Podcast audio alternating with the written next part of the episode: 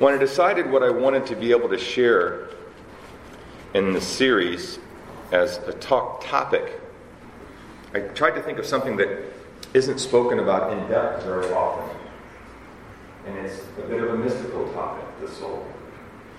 And then I started thinking about, well, there's a lot of times that talks are given that are inspirational, they're a little bit mystical, they kind of invoke your, your mind and your curiosity, even your imagination. But if you were to look at the title of tonight's talk, Living as Your Soul, it takes it to a completely different place.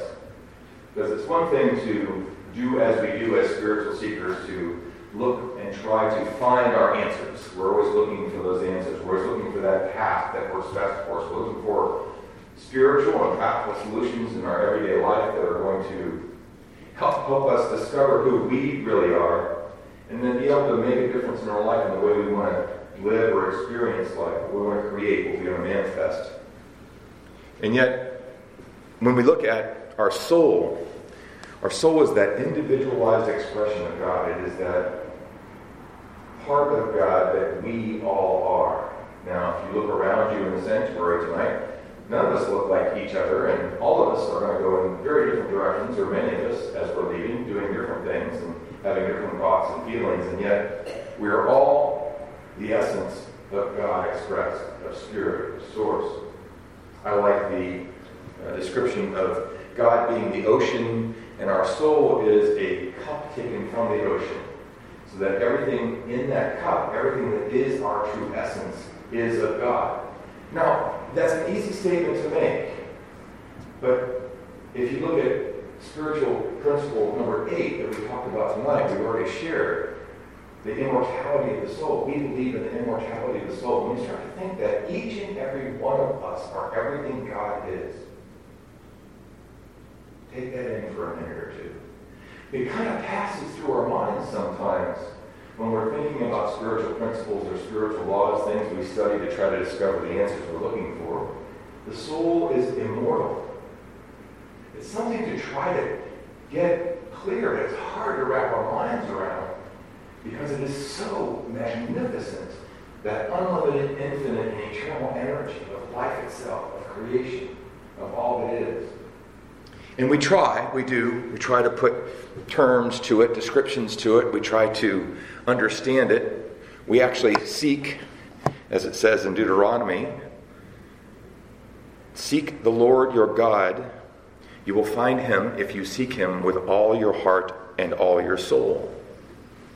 And so, we in this incarnation, as a spiritual being having a human experience, our spiritual being's human experience is this looking at what life's all about learning, loving, creating. And yet we are already everything we're looking for. We are at the very core of us, our soul's expression. And I, I liken the wrapping of the perception layers and garments of life around our soul to that first point. Now, many of you may not remember it. I certainly don't. When we're a baby, and we're in our crib or we're, where we're left for the first time after we're at home and our parents aren't there and we're hungry or we're wet or we need something. And what do we do? She whispered that better cry. Thank you, Diana. We cry. And what do we cry in that moment? We feel in it, I want. I need. I want, I need. That's good. So what we start creating in that moment is that first time we've been left to not have what we're supposed to be getting from the world, we start creating our perception of it. And in every instance since then, especially later in life in our adolescence when we start developing our cognition of what life is all about and what it means to us, we just keep putting layer after layer after layer all around our soul as who we are. Our persona, our personality, our ego, that part of us that is necessary in the conditional reality we've chosen to incarnate into to experience it. But it's funny that once we get to this point, and many of us except for Lily, who's still discovering her perceptions and understandings and beliefs, right, Lily? You're still looking and learning, aren't you? But many of us in this room already are set in our ways. We are not. We have discovered the way that works for us, at least for this moment, each one of us has. or we wouldn't be here. And it's about actually letting go. It's about taking off the garments of life. It's about, well, I'll leave that alone, and then we'll go over here. And we'll, we're looking at, like the onion skin, getting to that place. Well, some of you got it. I saw three or four little giggles in the back of the sanctuary. That's good. Where we're looking to get in touch with what we already are. I like the idea of the fact that as spiritual seekers, we're actually creating the questions so we have something to look for for answers. Because we already have them. We already have all the answers. And we'll take the time, many of us take the time to meditate. Why do we meditate? We turn inward. Why do we turn inward? To let go of what's around us, all these layers we created, how we see life, life as we know it, life as we think we are in our ego or personality.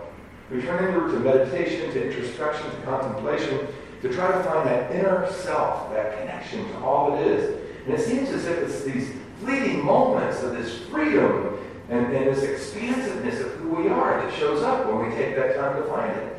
And yet we are already that all the time. Now, I'm not talking about forsaking our human experience as spiritual beings, but if we go to that place where we start practicing that's who we truly are, and we let go of our thoughts, and we let go of our feelings, and we let go of our acting or deciding from our mind or evidence or what we believe has to be, and we allow that innermost unlimited essence of who we are to be our experience, it begins to reflect out into all of those areas of our lives, all those things that we choose to be and do and accomplish. And what is the miraculous?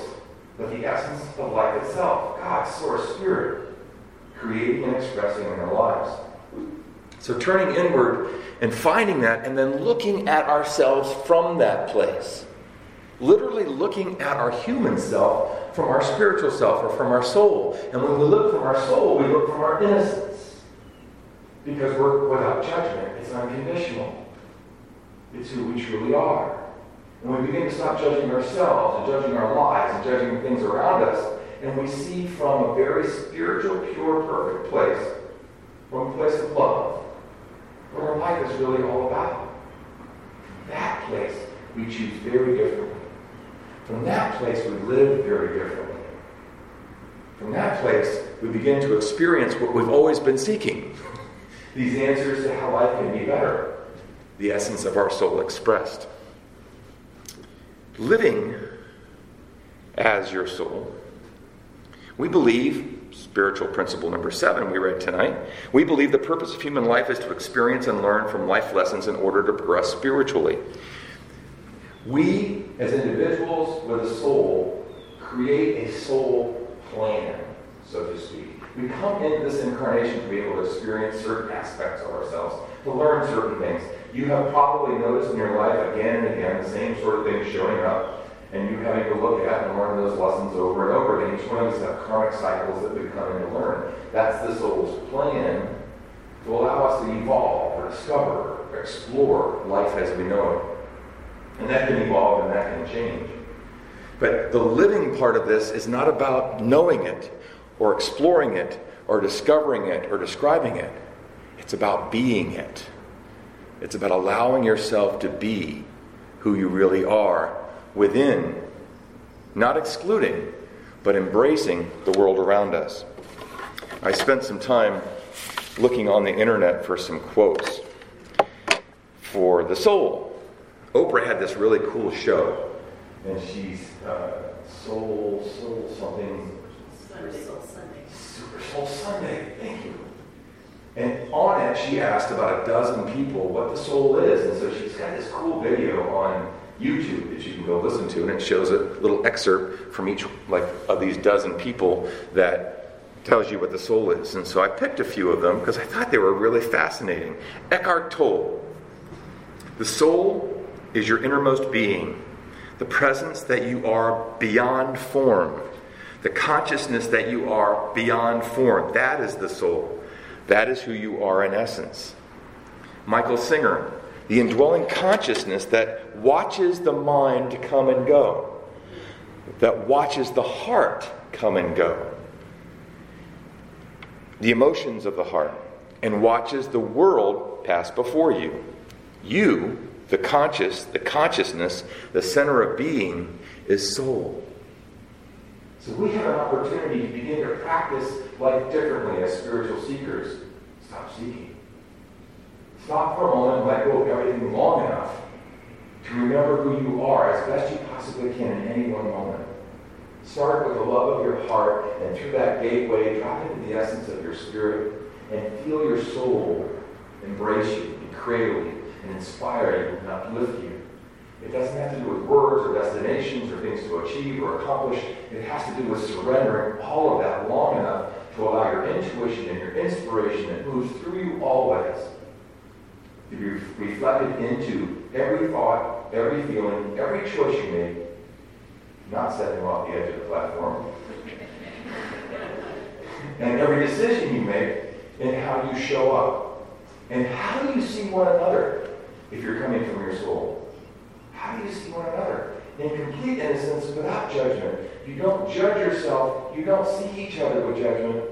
And the freedom that that can bring as we all begin to connect with our soul and live from that place means freedom for everybody, peace for everybody, love for everyone.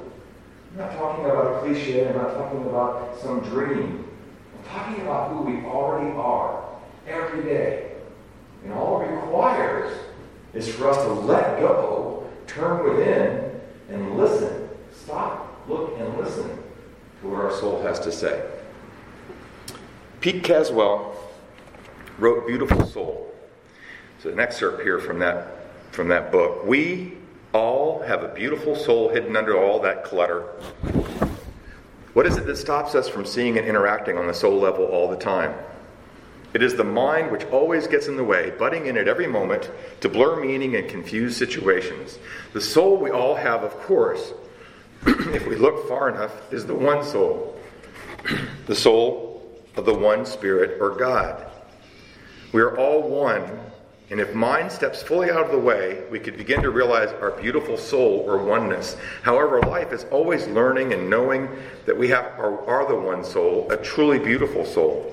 When we learn and realize that we are the one soul, which is life, then we become the one and only and merge with God to become the truly one, the most beautiful soul.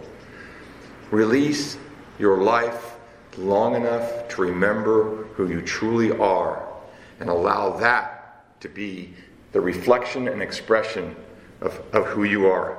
An invitation. Eric Fromm. Let your mind start a journey through a strange new world. Leave all thoughts of the world you knew before. Let your soul take you where, you where you long to be. Close your eyes. Let your spirit start to soar, and you will live life like you've never lived before. Thank you.